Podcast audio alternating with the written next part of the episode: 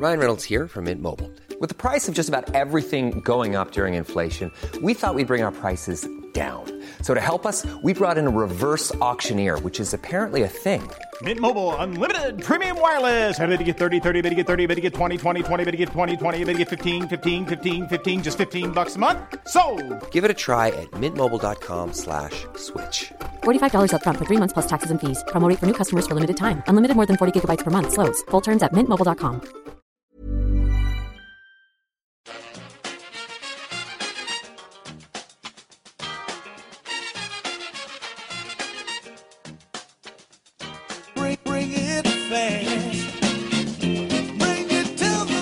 and welcome back to the EPL Roundtable. I'm your host Kevin DeVries, and if you'd like to reach us at the podcast, you can do so by either tweeting us at EPL Roundtable or emailing us at EPLRoundtable at gmail.com. Hi, I'm Zach. Um, you can find me on Twitter at Zach Forster underscore AI. Um, you can also find my works on EPL Index and AnfieldIndex.com. Hi, I'm Dan, Arsenal fan. You can get me on Twitter at the underscore jersey underscore fits, and I can get my writing on EPLindex.com, among other sites. Thanks for joining us, guys. Up first, we have Making the Rounds, where we each have a few minutes to discuss what's been happening at our clubs this week. Zach, haven't heard a whole lot of news out of Liverpool, but what's been going on behind the scenes? Um, yeah, as you say, not a great deal. Um, I think optimism's kind of growing um, as we, you know, we've kept three clean sheets, decent performance against Arsenal. Um, as you say, not much coming inwards in terms of transfers. Absolutely no gossip, which is great for this time of year. It's nice and we can sit back and relax. Um, one sort of major piece of news, uh, obviously, as you probably heard, Mario Balotelli is headed back out to AC Milan on loan. Um, I think that's probably a good deal for all parties. AC Milan probably more, suited to him, so more likely to get him firing on a semi-regular basis. Um, obviously good for him because he's going to get game time, and obviously good for us because if he truly is that disruptive, we don't want him in the camp for another year, really. Um, so yeah, other than that, um, good performance against Arsenal on Monday. Balotelli out on loan. That's it for uh, for this week, really. Yeah, another striker question. We're hearing that Surge might be back in mid September. How do you think he'd be deployed? Would he be playing with Benteke? Would he be replacing him? How do you think that would work out? Um, I'm not really sure. It's it's quite difficult to tell. Um, hopefully, like the obvious hope is that now he's going to be fit. So, and hopefully he'll play with Benteke as much as possible. Um, I think it'd be quite. Con- I have said before that maybe with these injury problems, we we would think about selling him if someone like PSG would offer, you know, thirty million or something like that. Because if we're not going to get much use out of him, it'd be quite difficult to turn that down. But if he was to sort of be fit and ready to play and not included because Benteke is sort of like the main man, I think that'd be quite controversial. And I think a lot of fans would be quite disappointed in that because obviously the memories of him in 2013, 2014 are still quite vivid to some because we had such little memory of him from last season. So we just remember the good bits of that good season. So um, yeah, hopefully maybe if it's not both of them right up top. Maybe Sturridge would play right forward and Coutinho left forward, or Firmino left forward with Coutinho a bit deeper in one of the centre mid roles. So it's um, there's quite a few options. Hopefully he finds a way to fit them all in. I'd, I'd like Sturridge to start personally if he's fit. So yeah, that's that's my angle on it. Dan, obviously you're on the other side of that Liverpool match you just uh, mentioned. How do you feel you did in that one? And is there any news on maybe finally bringing in a striker? Uh, well, it was certainly a Jekyll and Hyde first half, second half for us, because the first half was some of the, one of the worst performances I've seen in recent memory, at least defensively, because Callum Chambers looked like he was an eight-year-old.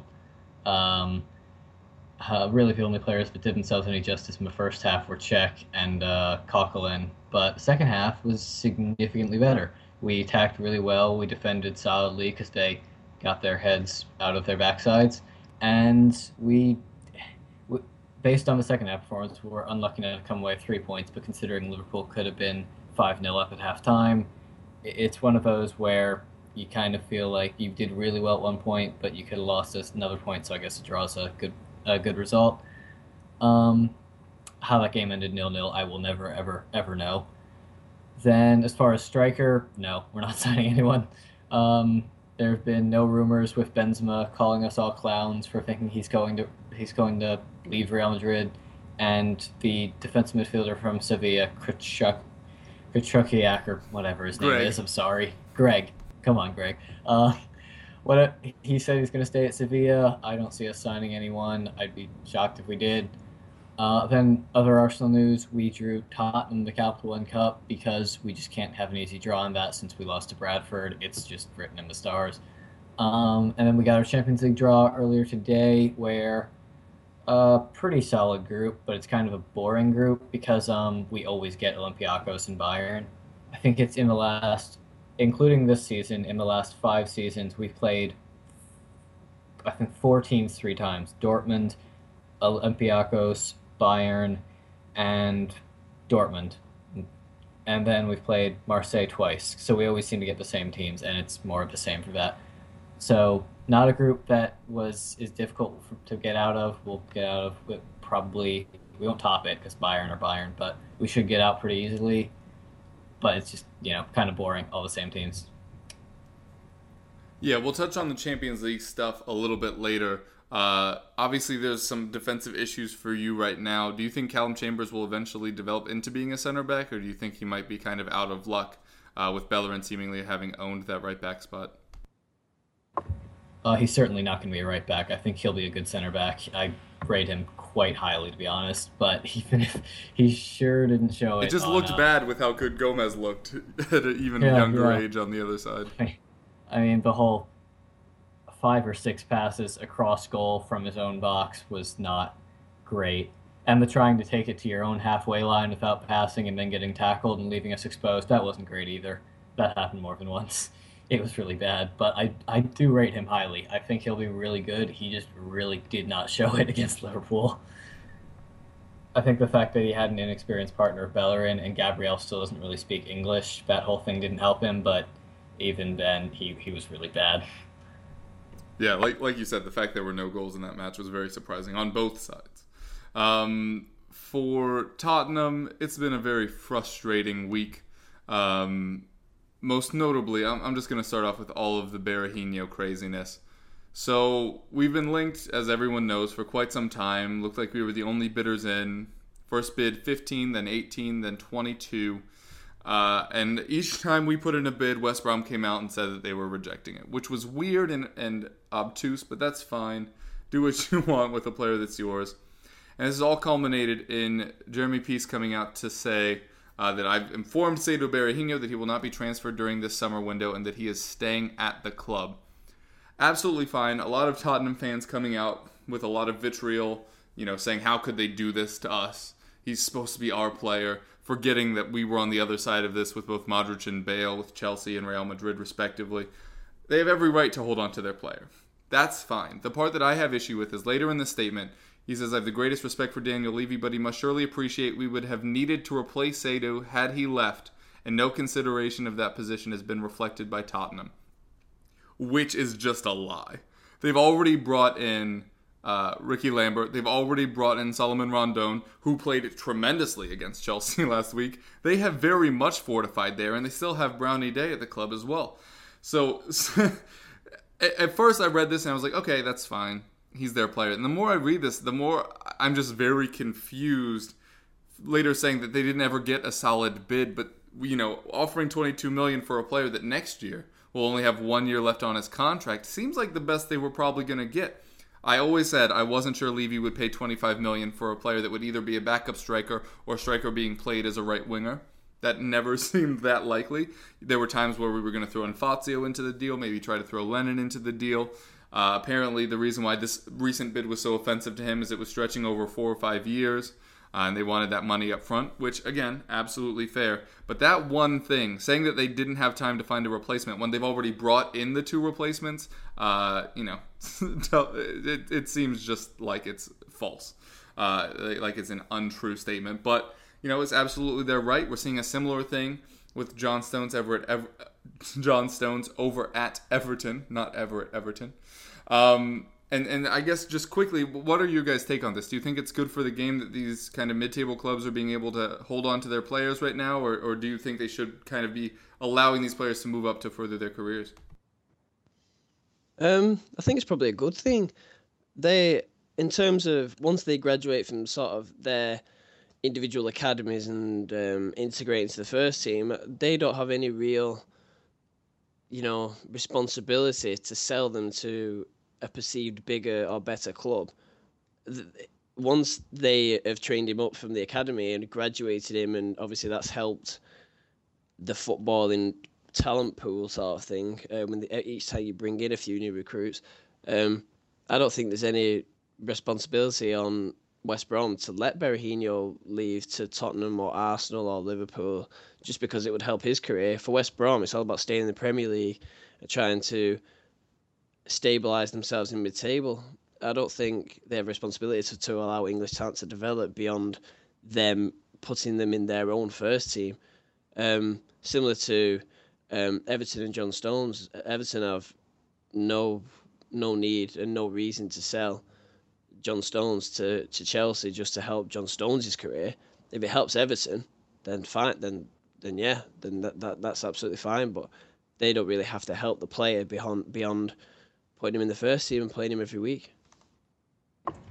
Yeah, I think the fact that they are not forced into selling their good players at this point is a good thing for Premier League.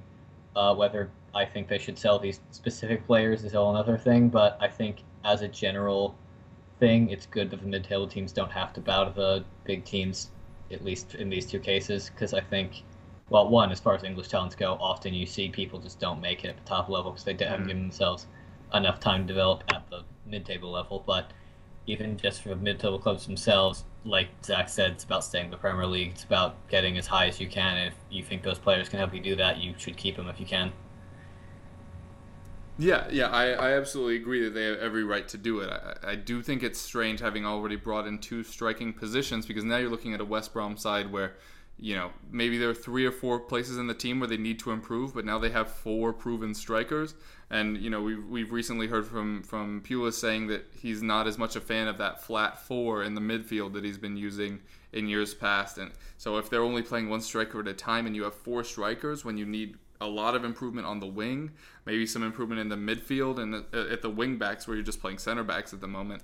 I I don't know. I, I think they, they need to improve in other places and selling a player and bringing in other players to fill those positions. You know, if, if I'm building a team, if I'm in Football Manager or FIFA, that's how I'd probably approach it. But as, as you guys are saying, it is a good thing that they're able to hold on to their talent. This specific deal doesn't make sense to me. John Stones is fine. Berahino's selling price is going to drop after this year because of how short his contract is. John Stone's value is going to go up. So I do think they're two very separate situations, but similar in the fact that these clubs look like they're intent on keeping them. Other Tottenham news, team news. Christian Eriksen looks like he's going to miss again this week, which basically means we're going to draw or lose. Uh, it's just how, how it works.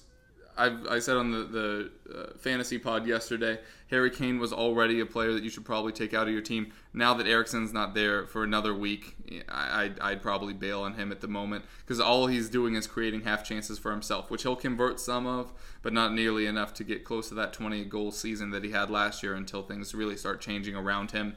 Uh, other transfer stuff, uh, Heung-min Son gonna keep saying it like that until somebody corrects me. So please do if I'm wrong. Um, I know sometimes the names are backwards. I'm not going to get into that right now. Looks like he's on his way over from Bayer Leverkusen. Allegedly, that was to fill Erik Lamela. There's internal strife at the club regarding Lamela, um, where Daniel Levy wants to sell Lamela. Lamela's father says he wants to move back to Italy, but Pochettino seems not ready to, to give up on this project yet, and he really wants to help him develop and do well. Uh, I've said before, I think the Lamela goes when Pochettino goes, but it does look like there's building pressure on the club to sell. And uh, apparently, Lamela could have gone earlier in the summer.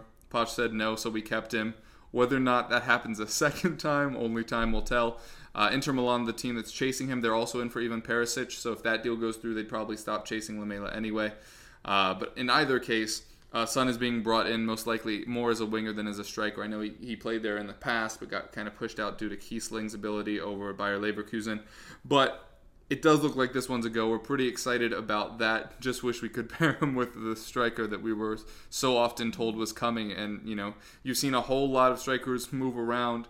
The recent one that the papers are loving is we'll go back in for Anthony Martial now that uh, Monaco are out of the Champions League, but they seemed pretty intent on not selling him either. Uh, we want Breel Embolo. Basel have said they aren't selling. The only player that a team is trying to sell is Charlie Austin, and it doesn't seem like we're that interested in him either. So I, am not really sure how we will fix that going forward, but we need to desperately. Having just one fit striker is not an acceptable thing in the, the modern and physical age of the Premier League. Uh, so who knows what'll happen? But uh, I mentioned before, I'm going to be gone for the next four days uh, for one of my best friend's bachelor parties, a stag do, if you will. Um, and so I'm just going to come back, and we'll have signed someone or not. And uh, I'm actually looking forward to not having to go through all of this minutia. Ryan Reynolds here from Mint Mobile. With the price of just about everything going up during inflation, we thought we'd bring our prices down. So to help us, we brought in a reverse auctioneer, which is apparently a thing. Mint Mobile unlimited premium wireless. Ready to get 30, 30, bit to get 30, bit to get 20, 20, 20, bit to get 20, 20, bit to get 15, 15, 15, 15 just 15 bucks a month. So, Give it a try at mintmobile.com/switch. slash $45 upfront for three months plus taxes and fees. Promo rate for new customers for limited time. Unlimited more than 40 gigabytes per month. Slows. Full terms at mintmobile.com. Hiring for your small business? If you're not looking for professionals on LinkedIn, you're looking in the wrong place. That's like looking for your car keys in a fish tank. LinkedIn helps you hire professionals you can't find anywhere else, even those who aren't actively searching for a new job but might be open to the perfect role. In a given month, over 70% of LinkedIn users don't even visit other leading job sites. So start looking in the right place. With LinkedIn, you can hire professionals like a professional. Post your free job on linkedin.com slash people today. Uh, but time will tell. We'll have to get a striker in at some point. You know, whether we'll have ever heard of him, maybe, maybe not. Maybe Chadli will be our new striker. Maybe Clinton N'Jie will be our new striker. But somebody is going to back up Harry Kane this year, and it's not going to be Adebayor Soldado. All right, we mentioned uh, Champions League a little bit there with Dan. Uh, so we're going to address that. Obviously, all the groups were drawn today. How do you think that the English teams will fare in this year's tournament, and do you, and which of the English teams do you think will progress the furthest? Um, I think, I think Manchester City are quite uh, quite well equipped to go far in this season's competition. I know um, they've got a sort of nice um, group compared to the ones they've had in the past. Um, they've had they've obviously had Bayern Munich a couple of times, um, and that's obvi- um, that's often meant that they've finished second in their group, which obviously makes it much more difficult to uh, progress through the tournament. Um, I think a group of Juventus and Sevilla and uh, Mönchengladbach that's still a dangerous group, but But they I think could the finish well- first. Yeah, which they haven't been able to do before. Yeah, like as we've seen, Juventus's midfield has been absolutely decimated this um, this summer with a, especially with Pirlo going and Vidal off to uh, Bayern Munich, um, and obviously constant rumours still surrounding Pogba, um, and Sevilla are just, you know, I think Sevilla are just probably going to finish third. I can't see them challenging the top two with Juventus and City. I think Sevilla are going to win the Europa League again. I'd, I'd, I'd absolutely love that. That'd be great.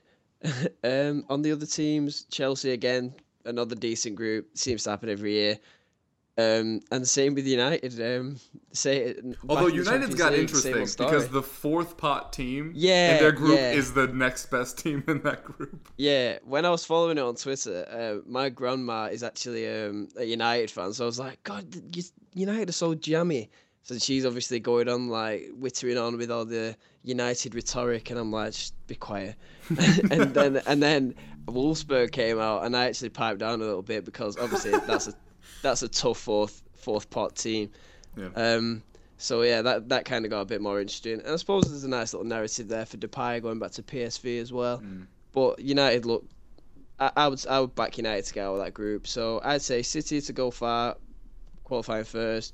Arsenal probably going to come second again. Sorry, Dan. Um, Chelsea obviously going to come top, and then United to come somewhere in the top two. So I, I back I back the United, the uh, English teams quite well to be honest, especially in the group phase anyway. Uh, yeah, I kind of agree. I think they got well, City again a tough group, but not as tough as in years past. I still think they have the potential to miss out, but it would take City completely failing in Europe, which isn't new. But it like them just totally underperforming for them to do it. They are probably the most talented team in the group. It's just about you know uh, applying that on the pitch, as opposed to other years where they were clearly the second or third best team. Uh, as far as yeah, United, like you said, their group was really weird because it was like this is the easiest thing ever, and then they pulled Wolfsburg, but they should still get out of it no problem. Um, Chelsea with the easiest group of all time again because that always happens. And that Porto And- team is not the Porto team of years past. I, I think they No, lost six not. of their starting eleven from last season. Yeah, no, they're not. They're not great. Um, and then who is it's Maccabi Tel Aviv and somebody else who's not very good. Dynamo. Kiev. Yeah. Yep, them. Yep, them. Jesus. Who, by the Uh, way, I, I think I saw earlier uh, are trying to get in uh, Pavel Pogrebnyak, the Pog, uh, which I'm not really sure is enough to beat Chelsea, but an interesting transfer for, for a player that I thought would do much better in the Premier League back when Reading were up.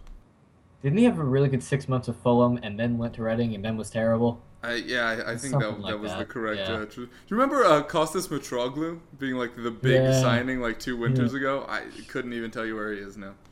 He is in Benfica on loan. No way. Yeah. And then um uh who I said yet? Arsenal.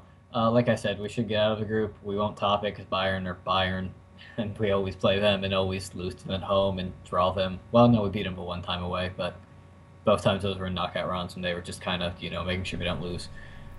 But so yeah, again, easy to get out of, but we're not going to win it. But and then as far as into the knockout stages, I think, I think both Chelsea, I think really every English team is equipped to go past the round of 16, depending on who they draw. Obviously, Arsenal are likely to finish second in their group and could draw Barcelona again, so then they'd go up the round of 16. But all of City, United, and Chelsea are in decent positions to top their group and then have good squads and at least in the term of Chelsea and arguably United good managers for European competitions. So I think it could be a decent year for English teams as opposed to the last what three. Yeah, I, I think Manchester City, uh, Zach. I think you nailed it on the head. Is, is definitely the most interesting one uh, because they're the, the they're the team I think that could you know. Well, uh, United and Chelsea should win their groups, but Manchester City could win their group, but they could also finish fourth, and it kind of depends on where their priorities lie. Obviously, they bring they're bringing in Otamendi. Looks like they've they've just about locked up De Bruyne. Uh, obviously, already brought in Raheem Sterling. These are very high-profile players to positions that already had decent players. You know, you have Nasri on the left. De Bruyne looks like he's going to be replacing Navas. Uh, Eliaquim Mangala decided to turn up and look like a super legit center back this season.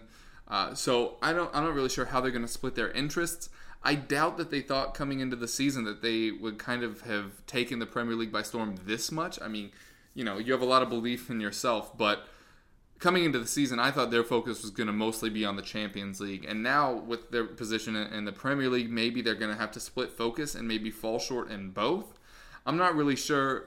It's really easy to say they'll come in second in that group behind Juventus. But as you mentioned, Juventus have had a lot of overturn at striker as well, losing Llorente and Tevez. Uh, obviously, not what they wanted. They do have an excellent uh, pair of options up there now, anyway. But City could easily win this group. They could also lose to Sevilla. They could also lose to Mönchengladbach, who have a very talented side. I I've, I love Timo Werner forever. Looks like he's not coming to Tottenham now, and why would you when you're about to be in the Champions League? Um, but that's that's an interesting one. I think they they have the best chance of not making it through, uh, but also have a fairly decent chance of winning that whole group. It, it just depends where they're going to put their focus. Uh, so that'll be a very interesting one to see how that boils out. I think Chelsea are going to be the ones that really go the furthest uh, in in the Champions League. I, I think that they might be a little bit too far behind already. I know that's insane, but the reason why City have impressed me so much is because their defense is so much better. They were always going to score goals, but that defense looks fully legit. And Chelsea look like they're going to need to retool that defense, and now they don't have John Stones coming in to help try to fix it. You know, John Terry's pace. Everybody keeps saying it was starting to go. This year, it's gone. If anybody watched the Swansea match and saw what Bafetimbi Gomis did to him, it's just he just doesn't have the legs anymore. It's a very sad thing if you like Chelsea, which I don't. But they're not there anymore. Kurt Zouma has the pace to make up for it, but the red card that Terry got at the weekend was because Zouma's head wasn't turned on and he didn't mind the run. And so you kind of have these situations where who's going to be there? Gary Cahill was an absolute rock last year, and now he's looking shaky as well. I'm not super confident in that Chelsea team in the Premier League, but I think in the Champions League they could really focus. I think the play style benefits them more uh, if they're not going to be as, as resolute at the back. I think they could really get at teams. You know, up front four of Pedro, Oscar, or Willian, Hazard, and Diego Costa is going to frighten anyone in, in Europe. Uh, so I, I think they might go the furthest. Uh, Manchester United could figure it out. I, I don't see Arsenal doing much. That's not just Tottenham hatred. It's, we just haven't seen much from them in the Champions League. Uh, and again, as you mentioned, you're going to get a harder draw because you're probably not going to win the group. Not a huge fan of that. I'm going to say Chelsea in that, and that City will, will probably get the title if Chelsea diversify themselves enough into the Champions League and, maybe quote unquote abandon the Premier League. Uh, do, do you think City are going to face that issue, or do you think their squad's deep enough to really contend on both fronts?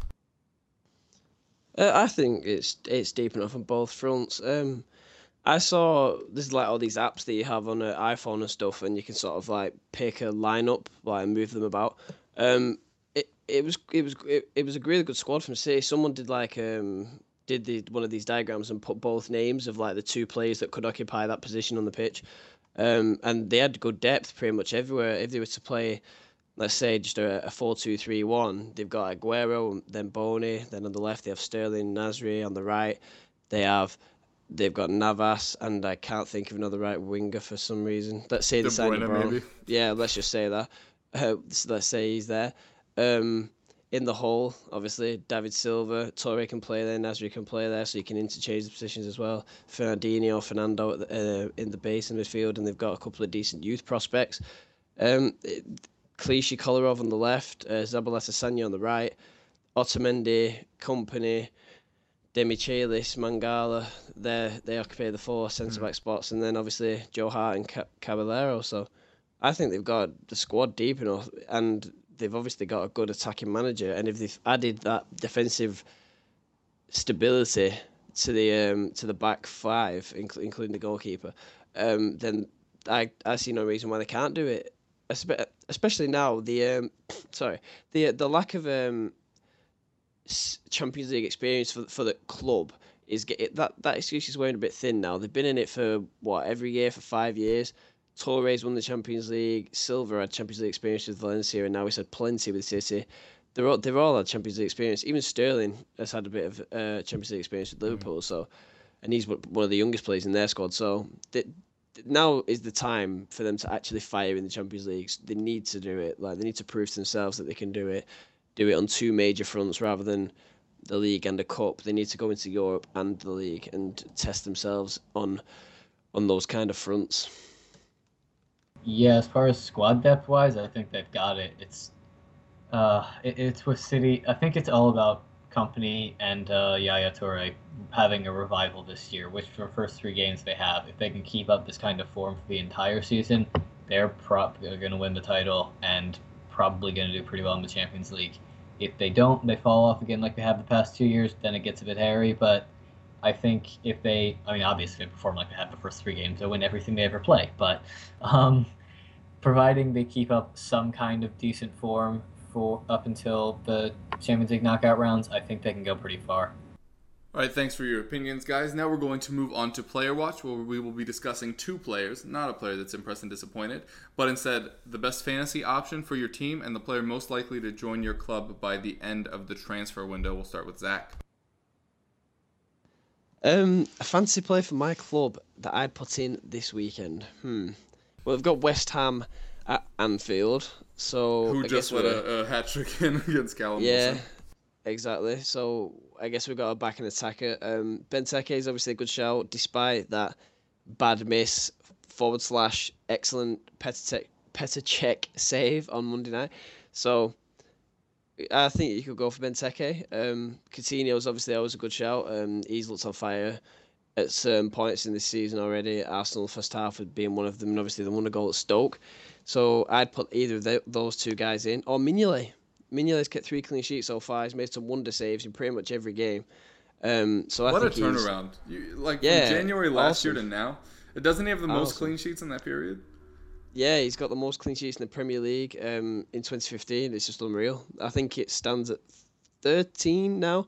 Um, not sure. If, I'm not sure how, how precise that is. I've not looked that up. but he's he's definitely top. Um, it's awesome. It's not just clean sheets either because obviously.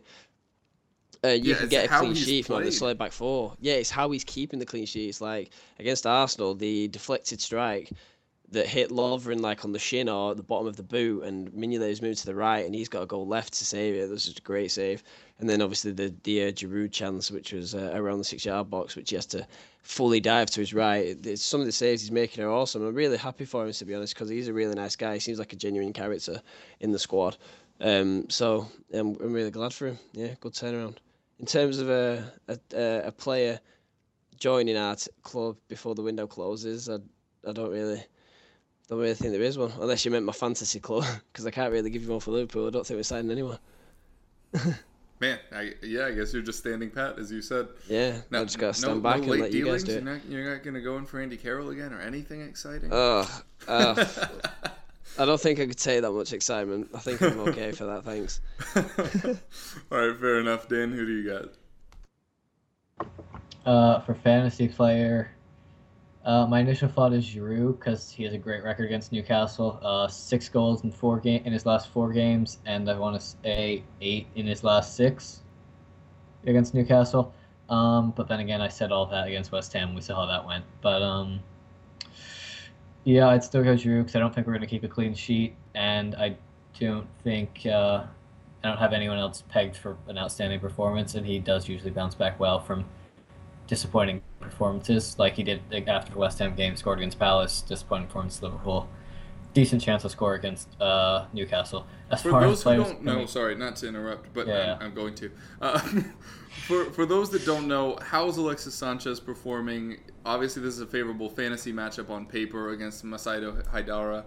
Uh, is he going to be playing? Is he going to be fit? What do you think of him? Uh, he'll be playing. He'll be fit, but I, he hasn't looked. Hmm, I don't think he's looked great. Some people have thought he's looked pretty good. I don't think he looks totally sharp. I think he's mostly going on just energy and enthusiasm right now. I don't think he's totally match sharp yet. So for fantasy wise, I mean, I don't know. He, he's Alexis Sanchez. He can do crazy stuff, but I, I wouldn't say he's not. I don't think he's worth the price you're gonna have to pay for him to get you to get him into your team. At least not this week. And then as far as transfer, I Karim Benzema. Not because I think he's going to come, but because I think we're going to sign nobody. So that's my answer. All right, should I ask that question to a different crowd. Okay, for Yeah, Tottenham. you should. for Tottenham, uh, if you're looking for you know somebody in that 7.0 price range, Nacer Chadli with no Eriksen, he's gonna have to bear the burden of a lot of the attack again, which sometimes he doesn't do, even when it's what he's supposed to do. Uh, did manage to get the assist last week uh, off of Dele Alli's header. Uh, he's a very kind of mercurial fantasy option. You know, he's not going to have many, you know, like depending on what format you're in, he's not going to have many multi-digit points. Uh, he's going to be getting you zero, or he's going to be getting you 15 plus because he was either involved or he wasn't. Um, and so I would urge a little caution there. I think the interesting one this week is Della Ali. Based on his performance last week, a lot of people asked me if he would start, and I said no because Eriksen will probably be back. But now that we know that Eriksen will not be back, I think he can make an excellent chance for getting to play in kind of that 10 hole, uh, with Lamela probably being a little bit unsettled. Maybe Dembele is going to move back to central midfield. Uh, the Dier Mason thing I like. It's just one of those things where it's not good enough to get us to where we want to go. Uh, it's a it's a decent pairing, but neither of them are, are really just good enough or talented enough. Uh, so I look I look after Dele Alli. I wouldn't add him until match day, and you're 100% sure he's playing. But if he's still at this 4.9, and Eriksen's injury might be a little iffy going forward, uh, I definitely think he'd be rosterable. As a player that I think is most likely to come in, a defensive midfielder is, is what I'm really hoping. Uh, I think Christoph Kramer was who we were really banking on. I think in a weird way we were kind of hoping Lazio would be able to do it, bring in Son and Kramer both from Leverkusen. Obviously, did not happen. Uh, the Mender deal, as everyone said, is dead. We wanted Sebastian Rode or Rode or Ru- Rude or.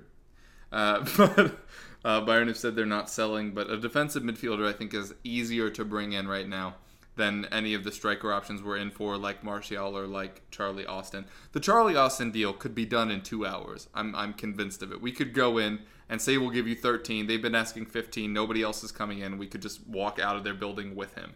Um, but for some reason, it doesn't seem like we're that interested. And you kind of have to wonder with how many teams were linked and then lost interest, what's really going on behind the scenes there. I don't think it's the, knee thing or whatever uh, the West Ham guy came out and talked about, but there is something going on. Uh, where where no clubs are really that heavily interested. So I'm going to say a defensive midfielder, and I'll find out on Monday if we did it or not, and that will be exciting. And from there, we head into match previews where we will each preview our matches. Surprisingly, uh, we'll start off with Dan. You're going to be traveling to Newcastle to play them. Obviously, they've brought in some exciting additions. How do you think you'll fare in this one? Uh, I think this will be a very, very similar game to our win against Palace last week. Um, I guess now it's a week and a half ago, but you get the point. Um, yeah, Newcastle much, much better than they were at this point. Uh, at this point last season and at the end of last season, even more so. Uh, they've brought in, like you said, brought in some very good players like Wijnal- Wijnaldum, I think that's how you say it, and uh, Mitrovic. But, uh, oh, and Florian Thauvin. He's at least talented. He may be a bit of a iffy character, at least talented. Uh, um, so they have a much better squad, but I think we'll still be able to do it. While our home form has been awful dating back to last year, our away form has been quite good. So I, I, I feel like this is so obviously a 2 1 that I shouldn't predict 2 1, but I'm going to anyway. So 2 1 Arsenal. Fair enough. And Zach, you're going to be facing West Ham, who have obviously very much showed up one match, not so much the other two. Uh, which West Ham do you think you'll see, and how do you think you'll fare? Well, obviously, I hope that we see the West Ham who played Bournemouth last week, um, not the one that played Arsenal and was defensively rock solid. Um, I think we've got a good chance of winning this game and making it um, four wins undefeated at the start of the season. Um, I'd like to see Benteke get on the score sheet again, um, just to sort of just sort of kick on from that orig- uh, original goal against Bournemouth. Um, I'd like to see some mo- mo- me- mo- Sorry, I was trying to say mostly. Leave that in. I, I'm trying to say mostly and mainly at the same time. Most mainly. anyway, uh, most of all, I'd like to see some good football. Um, against Arsenal, we showed glimpses of some good football, especially on the counter attack. Obviously, we're probably not going to be playing on the counter attack as a primary offensive strategy against West Ham, especially at home. So it's going to be a different kind of football. But I just uh, hope that we stick with the same sort of formation, especially if Henderson's injured and uh, Lucas gets to play again. Um, it was sort of like a four, three, two, one with Coutinho and Firmino either side of Benteke. Uh, Lucas is the deepest one, and then Emre Can is sort of like the box to box with Milner as the presser. So, I if Henderson's injured, I hope we stick with that. I don't really. I'm not a big fan of forward two, three, one because I think it completely stagnates us in uh, in an offensive sense, and it's not Coutinho's best position. I think he prefers the four three three or the four three two one, which is basically a variation of four three three. Um, so yeah, I'm hoping to see Emre Can again. I'm hoping to see Firmino from the start again. I'm kind of glad, but although this sounds really cruel, that Lallana's probably injured again. Um, but that that's a blessing in disguise as far as I'm concerned because it brings Firmino into the team and helps him to uh, regain some real match fitness. Um, we've kept three clean sheets in a row. As we said before, Mignolet's kept the most clean sheets in the division in 2015. So I'm expecting and hoping for another one, um, even if it just boosts Lovren's confidence a bit more, which, although I'm not his biggest fan and I'm probably one of his bi- biggest critics, it's nice to see him doing well. And obviously, if he does well, it helps the club. So I'm not going to argue if he plays well again and keeps clean sheet. Um, yeah, um, if I was to bank on a scoreline, I'd say 2 0 to Liverpool. Hopefully, with Benteke and Coutinho getting a deserved goal. Or maybe even Firmino. I'd love to see Firmino score. So, yeah, 2 0 to the Reds. Yeah, I ended up going back to my original scoreline because uh, when I found out Eriksen was hurt, I was like, well, Everton are going to win this. And then they went 120 minutes yesterday with a lot of starters still on the pitch. And now I'm back to a 2 2 draw, nothing too exciting. Without Eriksen to really make everything happen in the midfield. I think we'll kind of resort to some long ball stuff. But with Chadley and Eriksen kind of paired up front, there, there's some pretty big guys. Ryan Mason can pick a pass. Dele Alli will kind of play more in a box to box kind of capacity. Whether or not we see Dembele or, or, or Lamela on the right, uh, only time will tell. Not really sure how that's going to work out. But uh, I, I think we're going to concede goals. I'm not necessarily sure it's going to be through Lukaku, though. Um, I, think a lot of those goals will probably come from the midfield because we really struggle tracking players throughout the depth of the pitch. Uh, we're probably just going to put Eric Dier directly on Lukaku and just say, you know, mark him the whole time. Um, so, so I, would assume that the wingers are probably going to get a lot of options there. Ross Barkley is inevitably going to score a screamer against us. Uh, so I'll, I'll, say we're winning like 2 1 in the 80th minute, and then we ship another late goal. On that very uplifting note, we are out of time. So if you have any projects you'd like to plug, or if you'd like to tell people where to reach you, now would be a good time. Uh, yeah, I've got something I'd like to plug. Um, over at Anfield Index, we've just released um, our app on the iTunes Store, uh, on the App Store. Um, it's called Anfield Index Podcast Channel App. Um, I'd be really grateful if you could download it and give it a go, and um, maybe rate it on the on the App Store itself. Um, we've got loads of new content coming out on there. Um, there's some exclusive podcasts too that appear on the channel and not on iTunes and Podbean. So it's it's obviously worth having, just for that. There's loads of good stuff, loads of people working hard to make it a success. Um, and also my pod, which I'm on with um, Nick Truss, who's the host, is the fantasy fantasy Premier League app, fantasy Premier League app, fantasy Premier League podcast. I apologize. Um, and that's uh, every Tuesday we record that. So if you either like to give that a try, we're giving tips and stuff, and it's, it's just good fun, nice banter. Um, and yeah, follow me on Twitter, Zach Forster underscore AI. Thanks for listening. Uh, yeah, like I said, you can get my writings on eplindex.com, among other sites. And then me and a couple of my friends started a Arsenal podcast called Sons of Arshavin. So if you want to hear about Arsenal or laugh, we are occasionally funny. You can check that out on SoundCloud under Sons of Arshavin or on Twitter at Sons of Arshavin. And you can get me on Twitter personally at the underscore jersey underscore fits. Thanks for listening. Yeah, I'm your host, Kevin DeVries. Uh, Zach and Nick aren't the only ones venturing out into fantasy land. That is now mostly what I'm doing. Uh, you can see my fantasy previews for Sunderland, Crystal Palace, and Tottenham over at blog.playtoga.com. I have a weekly article that comes out on Fridays over at theeaglesbeak.com with player price points, which allows you kind of more flexibility in your squad, seeing a player at each point where you can bring in a player or drop someone without having to worry about your finances. Uh, so feel free to check that out. We do host a new fantasy podcast called the FPL Roundtable, uh, and you can catch that on Thursday mornings. Uh, so be sure to tune into that as well. Co-host Rob Blanchevin over from the guys at Razzball, so be sure to give them a look as well. All right, well, thanks so much for joining us, guys. It's been a pleasure as always, and we hope you keep listening.